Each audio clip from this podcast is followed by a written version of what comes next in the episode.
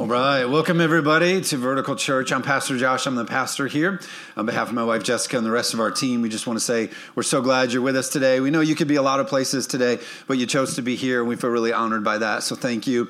If it's your first time with us today, just want to say we're so glad you're hanging out. Uh, many of you, if it's maybe even your first time in church, if it's your first time in church today, it's been a long time. I just want to let you know you're my hero today. I'm so excited you decided to come. So welcome. Uh, if you're watching online, so glad you're with us today. However you may be, wherever you may be watching. I want to let you know that there's a chat section. You can help me preach the sermon today, interact in there. Let us know that you're watching. You can also share the page to your friends and family on Easter as well. So thank you for hanging out with us that way. Hey, before I pray, just want to remind you we're finishing up a series. It's kind of a, we called it like a three part sermon actually, where we've been talking about the greatest story ever told. And in week one, we looked at the beginning of the story, which is that God created us and He loves us and He's got a plan for us. And so He created us. But He created us with a choice. And we know that Adam and Eve made the wrong choice, and uh, it then brought chaos into this world. And many of us would say, well, man, if I could just see Adam or if I could talk to Eve, I would be like, what are you doing messing all that up? But the reality is, even us, we kept the tradition going we we made the wrong choice and we still make the wrong choice. And so now it's creation chaos but then god had a remedy for all of this and it was the cross. Aren't you so grateful for the cross? And so today we're going to wrap it up by talking about the cross on easter. So let's pray. God we love you so much. We're so grateful uh, that you're with us today resurrected king uh, victory over it all. Lord i thank you that that victory is not only your victory but lord it's also our victory because of grace. Lord, you opened doors for us that we couldn't open on our own. And so, Lord, we just say thank you for it, and we ask that you speak to us today. In Jesus' name, amen. I was doing research for this series called The Greatest Story Ever Told, and uh, the gospel message is the greatest story ever told. But when I was looking, I ran into some stories that were not so great and kind of funny, but also sometimes sad. And since, like Daniel said, we're allowed to have fun in church, you may have grown up in a church where you're not allowed to have fun, and that's just not true.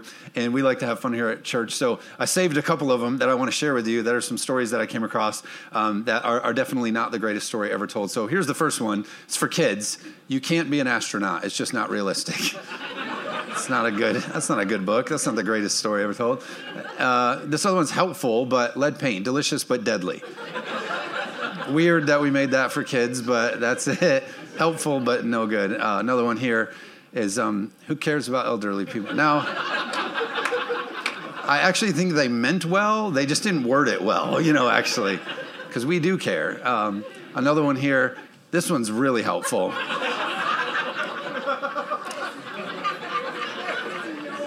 I, I was saying that these aren't good books, but I purchased that one. It's been helpful. Not because Jehovah Witnesses, just even some Christians I hide from. So, next one here is just sad. Why are we even? Yeah. First you're sad, then you laugh a little because it is actually still funny. And then um, some of them are just good for us to know. Michigan State 101, my first text board book. But what's interesting is the scale of education for Sparty fans. Age one to freshman is all the same. It's just you don't really grow from age one to that's Spartan fans there. It's fun to have church, have fun in church, and, and it's fun to pick on Spartans. But the reality is, we do have and know and even live in the greatest story ever told. The gospel message outweighs anything that's ever even come to this earth. Uh, the gospel message is absolutely unbelievable.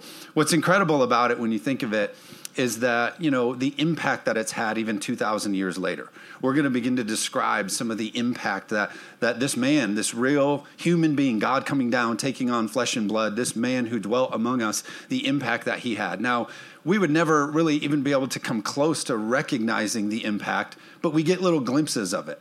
Uh, sometimes, if maybe a celebrity passes away and you log onto your Facebook and it feels like every person on your Facebook is saying something about that person, you might feel that impact for like a weekend. Man, every time I go on social media, we see whatever. But it doesn't last for 2,000 years. How many know what I'm talking about? And when we think about Jesus, we think about right now at this moment, 3 billion people currently on Easter morning are going to be worshiping all over the planet not only worshiping all over this world, but also in heaven. Our loved ones that have gone before us are also worshiping. How many of you know that they're up there in heaven saying, Oh, Daniel, that was a good song, bro. Let's get that. and they're worshiping and, and, and, we're joining them in this worship uh, statistically right now easter morning and i know time zones are different but we're all joining one out of three people one out of every three people on the planet are celebrating the resurrected king today we think everybody watches the super bowl Oh, the Super Bowl. Certainly everybody tunes in the Super Bowl. Everybody at the same time is watching the Super Bowl. But the Super Bowl rating is only about 115 million viewers and 3 billion people are celebrating a resurrected Christ right now. I mean, you know, he wasn't just a brilliant marketer or some guy who really just pulled off the biggest pyramid scheme and duped everybody. How many know he is a true risen king to have this kind of impact? The church is growing faster than it ever has. The church, especially outside of America, is growing at rates that it never has. The church is larger than China, Europe, and the United States combined. So if the body of Christ all gathered at one time, it would be larger than China, Europe, and the United States. It has more languages, speaking Christian speaking languages, uh, than the United Nations. What's interesting is it all started with numbers like 12 the 12 disciples. Then we saw there was 120 followers. And then we see 2,000 years later, 3 billion people. It's amazing because Jesus never actually wrote anything down for us.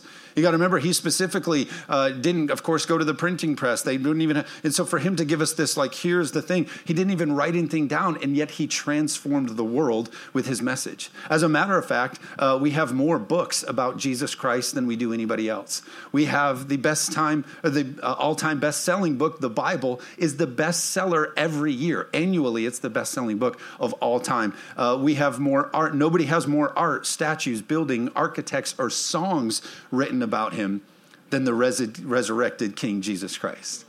He made an impact. This story, the greatest story ever told, is an absolutely unbelievable story.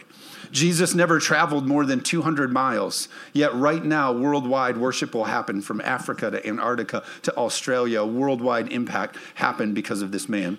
We also see that history is literally split by the resurrection. You have AD, you have BC and AD. Literally, every time you celebrate your birthday, you're actually pointing to the historical stamp that was made by Jesus Christ. It's the greatest story ever told we see this story uh, given to us by the, the Bible. We have the Holy Bible, and it's made up of 66 books, and it has a beautiful synergy to this story, the greatest story ever told. From the Old Testament all the way through the New Testament to the book of Revelation, it's just the most beautiful, fluid gospel story. Check it out. Look at here's the arches of how everything corresponds together from the beginning to the end. It's just the most brilliant thing that I think we could ever even hear of, but also be a part of because we are are a part of those stories right there.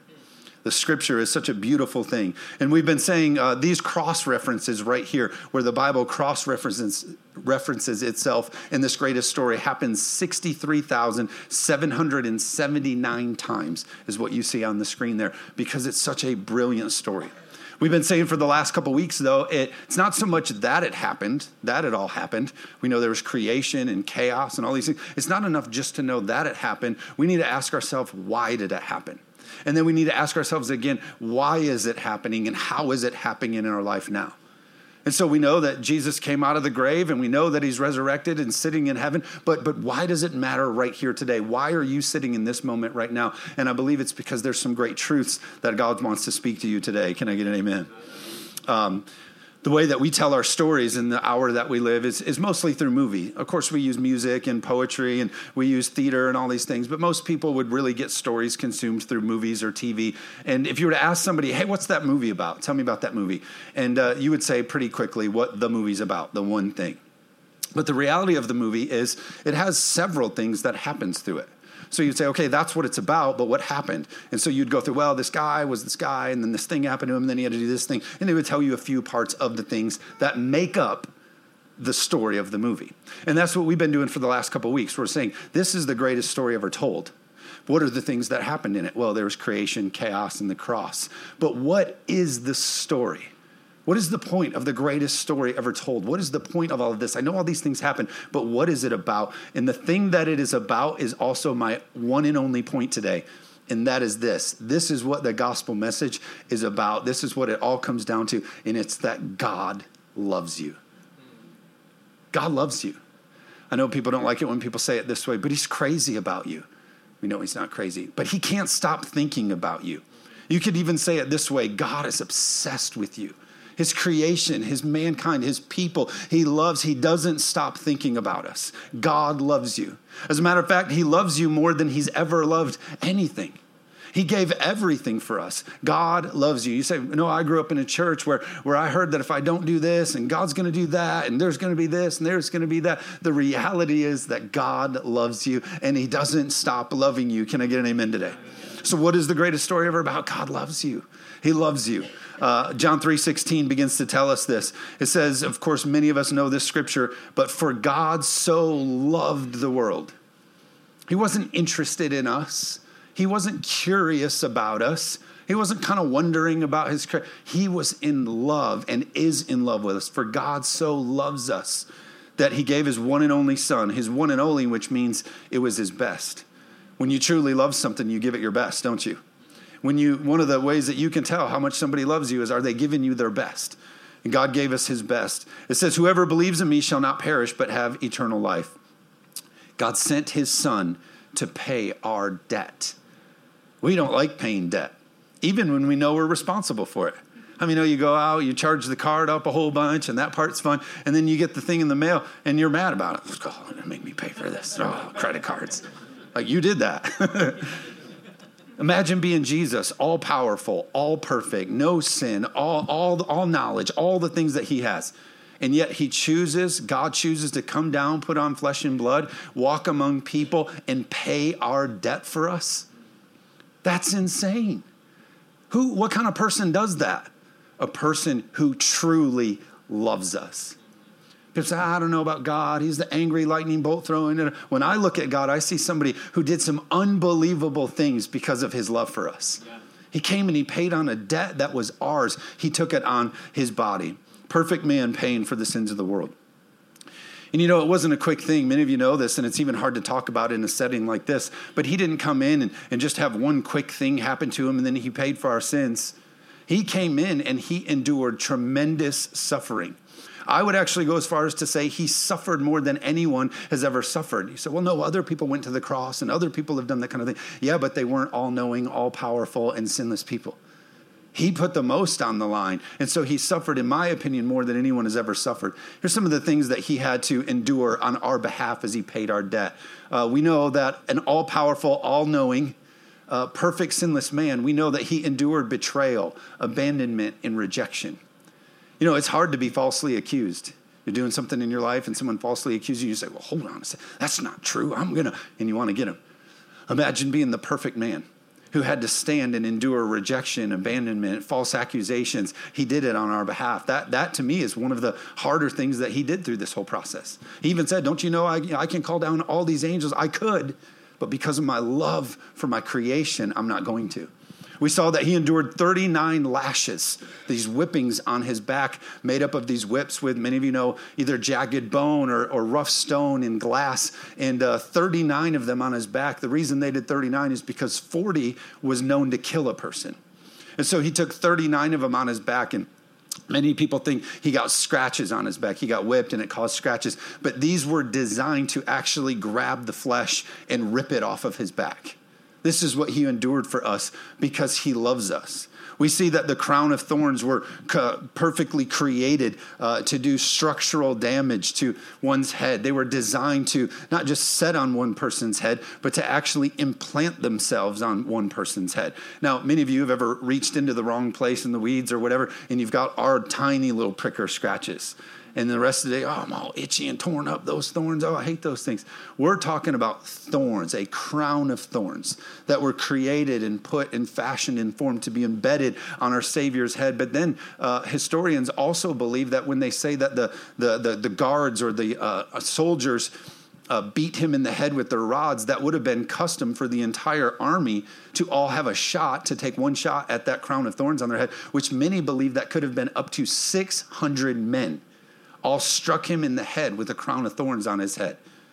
No, no, no sane person does this for some dupe they're trying to pull on the world. He endured this because he loves us. How many know that you're? So he struck him in the. Another thing that's absolutely unbelievable is the scripture uh, teaches us that handfuls of his beard were ripped out by the handfuls as people spit on him and mocked him and accused him and, and, and all these things. Handfuls. For people to have handfuls of beards ripped out, uh, they believe that it would have literally pulled the muscles off the cheekbones of Jesus. And he endured and he endured. Now, many people say, well, I don't know about this. Listen, historians, this is an unarguable account that a man named Jesus of Nazareth went through these encounters. Are you with me? And so he went through these things, and then the scripture says that he was unrecognizable as a human. There was people who walked past and said, I'm not sure if that's an animal or a human. And as he's in that condition, they then said, Take this cross, put it on your back, and walk up this hill toward Golgotha, which would have been a gravel road with all of his flesh exposed, all of these things on his body. He's now got to crawl his way through gravel. Again, what kind of person does this? What kind of person endures this? It's somebody who's madly in love with his people and his creation. Can I get an amen?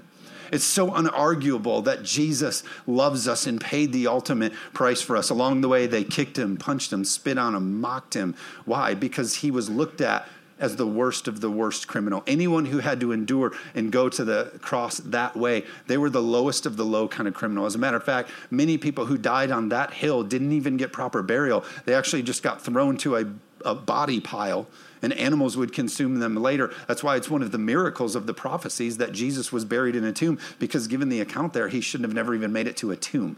Josh, why are you saying all this? This is a good that's a good Friday message, not an Easter risen message.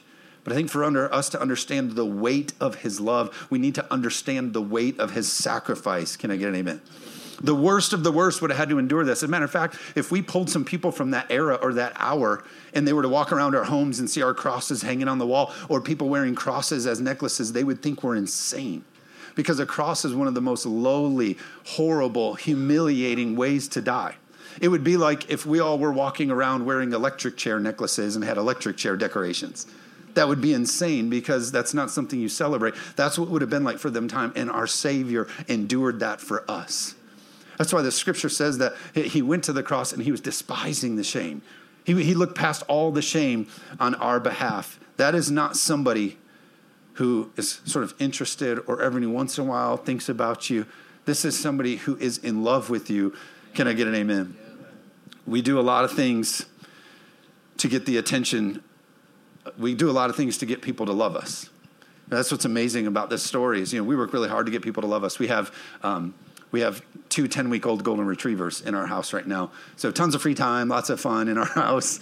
Uh, but these two puppies, we're kind of in a competition. Like I always catch Jess and she catches me. Uh, we're calling the puppies over and we're trying to get them to love us more than the other one. I'm to be your favorite, right? Yeah, take good care. You're my favorite. And, and we're always in this competition. But can you believe this? Your creator and your savior, you didn't have to do anything to earn his love. Nothing. He loved you before you were even here. He loved you because that's how much God loves you. Can I get amen today? Romans chapter 5, verse 6 says it this way It says, You see, at just the right time, when you were still powerless, Christ died for the ungodly. No, no, notice it didn't say the one who's got it all together, the one whose church attendance is perfect. He died for you even when we were ungodly. Verse 8, but God demonstrates his own love for us in this, that while we were still sinners, Christ died for us. The message of the greatest story is that God loves you and he died for you in the condition that you're in. The scripture says that he demonstrated his love for us. Think about this. The one who was here before time, God, loves you. The scripture says the one who created the heavens and the earth demonstrated his love for you because he loves you. The one who lived a perfect life loves you. The one who performed many matchless miracles loves you. The one who, after three days, walked out of the grave loves you. The one who sent you the Holy Spirit, one third of the Trinity, that God loves you. The one who knit you together in your mother's womb, that God takes the time to think on and love you. The odds of you being born, many of you have heard me say this before, is 130. The odds of you being born from conception to birth is 130 octillion to 1. Those are the odds, which, just so you know, that number is 130 with 27 zeros behind it. They say all of these things have to go perfectly right for you to get here from conception to birth. What am I trying to say? God loves you so much and wants you to be here. Can I get an amen? He's got a plan for your life, and that's why He created you. And when chaos set in, He, he moved in quickly with a plan to save us. Amen? The scripture says that the one who sits at the right hand of the Father makes intercession for you. One translation of that is it makes he's making intervention on our behalf. You intervene and you jump in the middle of, of somebody who you love. You get in on their behalf when you care about somebody because our God loves us. He is not an angry lightning bolt throwing God. You may have heard that the way you grew up or the things you've seen on social media. He's also not all judgmental. He has time. And there will be a time where we stand before the Lord and we face judgment, but He's not all judgmental God. He's also not some God who just said, Hey, I want to experiment a little bit with my power and, and make this creation and see how they run around down there. We're not God's experiment. We're God's creation. He calls us His family and He loves us deeply. Can I get an amen? We use the word love weird, though in America. We, we don't use it properly. We say things like, I love my kids. I love my kids. But we just recently moved to Borculo, and so I often also say, I love Stromboli's pizza. I use the same word for my kids as I do my Stromboli. We also say, Oh, I love my spouse. I love my spouse. But then you get that hot cup of coffee and you take a sip and you say, Oh, I love coffee. I love coffee. We love our grandparents, but on your dating profile, you say, I love walks on the beach. we, we use the word love for weird things. But one of the best ways that you can measure love is love is measured by sacrifice. How much is somebody willing to put into this? So, relationship, you say, Oh, is it getting pretty serious? Yeah, it's getting pretty serious. I can tell that they're, you might use the word, really invested in this. You know, they've made some sacrifices. They started to do some. I feel like this is getting serious because I can tell that they're they're really putting a lot into this. Nobody has ever put in more for you than what God did on the cross through his son Jesus. He's loved you the most, more than you've ever been loved. Can I get an amen? Love makes you do crazy stuff, though. That's the thing. Jesus went to the cross on our behalf. It's crazy. Love makes us do just all these insane things, things that you're not prepared to do, things that don't make sense in the natural, is what it, it kind of calls us to do. I remember we were um, camping out at my in law's house, and uh, our trailer is kind of up on a hill, and then there's like a really big drop down to a pond. So it quickly goes down, and then there's a, a big pond there, and uh, it's a really nasty pond. No one in their right mind would want to go in there, kind of real messy, and leaves fall in there, so it's just really gross. But it's pretty to look at. So we park there, and uh, we like to look out over the water, um, but no sane person goes in there. And so we just arrived and our youngest was still a baby at this time, maybe like a year old or younger. And we put her in a jogging stroller, and so it's got those bigger wheels, and so we get her set in there. And um, then all of a sudden, we hear a noise, and we turn and look, and that stroller is going with the baby strapped in it, full speed down that hill into the water. I don't know about you, but like our one year olds can't swim. And so I'm like, oh my gosh. And so my wife's there and I'm there and she's going into the water. And, and I'm like, oh my gosh, I, I would do, you know, this is a thing at all costs. Love would just make a sacrifice. So I did what every good dad would do. I was like, Jess, your baby's going in the water. You better get that baby. Because she's the runner. I would have done it, but she's the runner in our family. And I just felt like the odds were better of saving. But you know what she didn't do? She didn't survey the situation. She didn't say, Oh, I wonder if they've performed well enough for me to execute my love and make a sacrifice here. She also didn't say, Oh, but I got these shoes and I got my phone and I got my. No, true love swooped in and didn't count the cost and gave everything. Are you understand what I'm talking about today? And this is what God did for us. Everybody says, well, man chose. God created us and gave us a choice, and they chose chaos. That's such an insane argument. I would never say to my kids like, "Hey, kids, don't go play to don't play by the road. That's a really busy road over there. If you go play in that road, you're going to get hurt." And Daddy told you. And then the kids start playing toward the road. I wouldn't turn to each other and be like, "Well, he told them. He told them don't go to the road." No, we would race toward the road to save our children.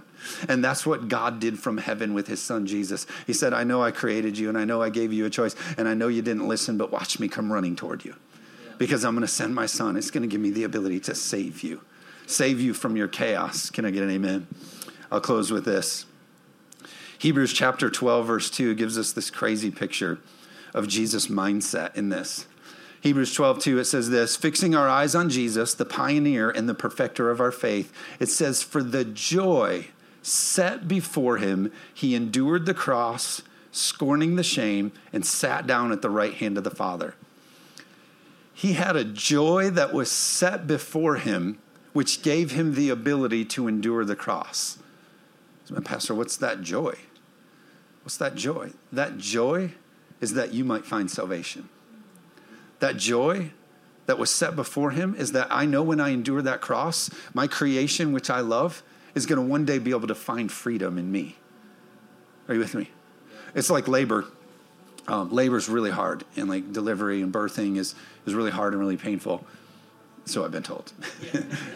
you guys, I saw every woman in here like.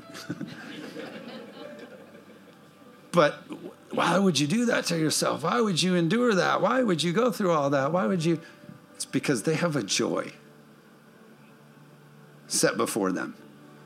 I know in just a moment this is going to be over and I'm going to get to hold that life. So there's a joy set before me and I'm enduring this thing. And that's what Jesus did. He said, I'm enduring this. But I got this joy set before me that I'm going to be able to bring back order. And those that are stuck in addiction, and those that are stuck in wrong thinking, and those that are stuck in all of these things that the world puts on us, they're going to be able to find freedom. So I got this joy that's set before me because I know in a, in a little bit my creation is going to be able to hold life. They're going to be able to find freedom in me. I want you bow your heads and close your eyes. How do we do it? How does it happen? The scripture says that Jesus on the cross gives these words It is finished. It is finished, which is weird in a way because as he's saying it is finished, he's completed what he was called to do. It was also very much a beginning, a new order. Uh, some say it like this as Jesus was saying, It is finished, it would be like somebody who lit the wick of a firework. And in their mind, they're saying, It's lit. And they take a step back and they're saying, It's finished. I've done my part. But now watch what happens next. Or some say, like a domino. He said, Flick that first domino. It's finished. I've completed my part. But now watch what happens after this. Well, what's the happens after this? The scripture says that the veil was torn, that a, that a new way we can walk in as, as believers, grace and, and God's blood covers our sins. Romans 8 says it this way that the same spirit that raised Christ from the dead can dwell in us and can help us, I'm paraphrasing, help us walk in new life. Same spirit that raised Christ from the dead can give you the same power to walk in new life. It's the joy that was set before Jesus as he said, I know that people are going to be able to find new life in me, new power in me, new freedom in me. The cross was a divine solution. Yes, it was Jesus' victory, but it's also our victory through grace. So if you're in here and you say, Pastor Josh, that's me, I, I, need to walk in that new life. I, I need to find a Savior, a salvation. I, I need a way out of this thing that I'm stuck in. I'm going to give you the opportunity to pray a prayer. Some people call it the sinner's prayer, some people call it the prayer of salvation. It's the same thing. But it's choosing to accept the work that Jesus did on the cross for us. Romans gives us a picture of what it looks like. Romans 10. It says, If you declare with your mouth Jesus is Lord and believe in your heart God raised him from the dead, you will be saved. For it is with your heart that you believe and are justified. It is with your mouth you profess your faith and are saved. For everyone who calls upon the name of the Lord shall be saved. It's the biggest part of the greatest story ever told. God loves you so much that he gave you away for your sins to be forgiven and for you to spend eternity with him. And what we need to do is we need to call upon him. We need to acknowledge him as our Savior. So, without anybody moving around, nobody's going to come up front or raise hands or anything like that. I'm going to lead you in a prayer. You're going to repeat after me, and this whole room is going to do it. But if you're in here and you say, I need to pray that prayer, I need a Savior today on Resurrection Sunday, you want to walk in that freedom that Jesus provided for you, then pray this prayer and mean it in your heart. And I believe salvation is yours. Let's all pray this. Say, God, today I choose you as my Lord and Savior. Forgive me of my sins and help me to walk with you all the days of my life. I believe you sent your son Jesus and he died and rose again for me. Thank you for it. In Jesus' name, amen. Let's all clap for them that prayed that prayer. Well done. Want to let you know we got a free gift we want to give you if you prayed that prayer. It just helps you with some of your next steps. It's just a, a, a easy little book that you can read and keep up with, but you kind of say, where do I go from here? That book's going to help you with those questions. And that's in our prayer room just down the hallway past the coffee bar. Let them know you prayed that prayer. We'll get you that book. They're not going to try to sign you up or enroll you for anything. Uh, they just want to help you out that way. So go back there and meet them and say what's up to them, and uh, it'll be awesome. I want to encourage you, all of us, as we leave here today, no matter how much you mess up, no matter how much you doubt, no matter how much it doesn't look like it's going your way, you got a God who loves you more than anybody or anything could ever love you. Amen. Amen. Amen.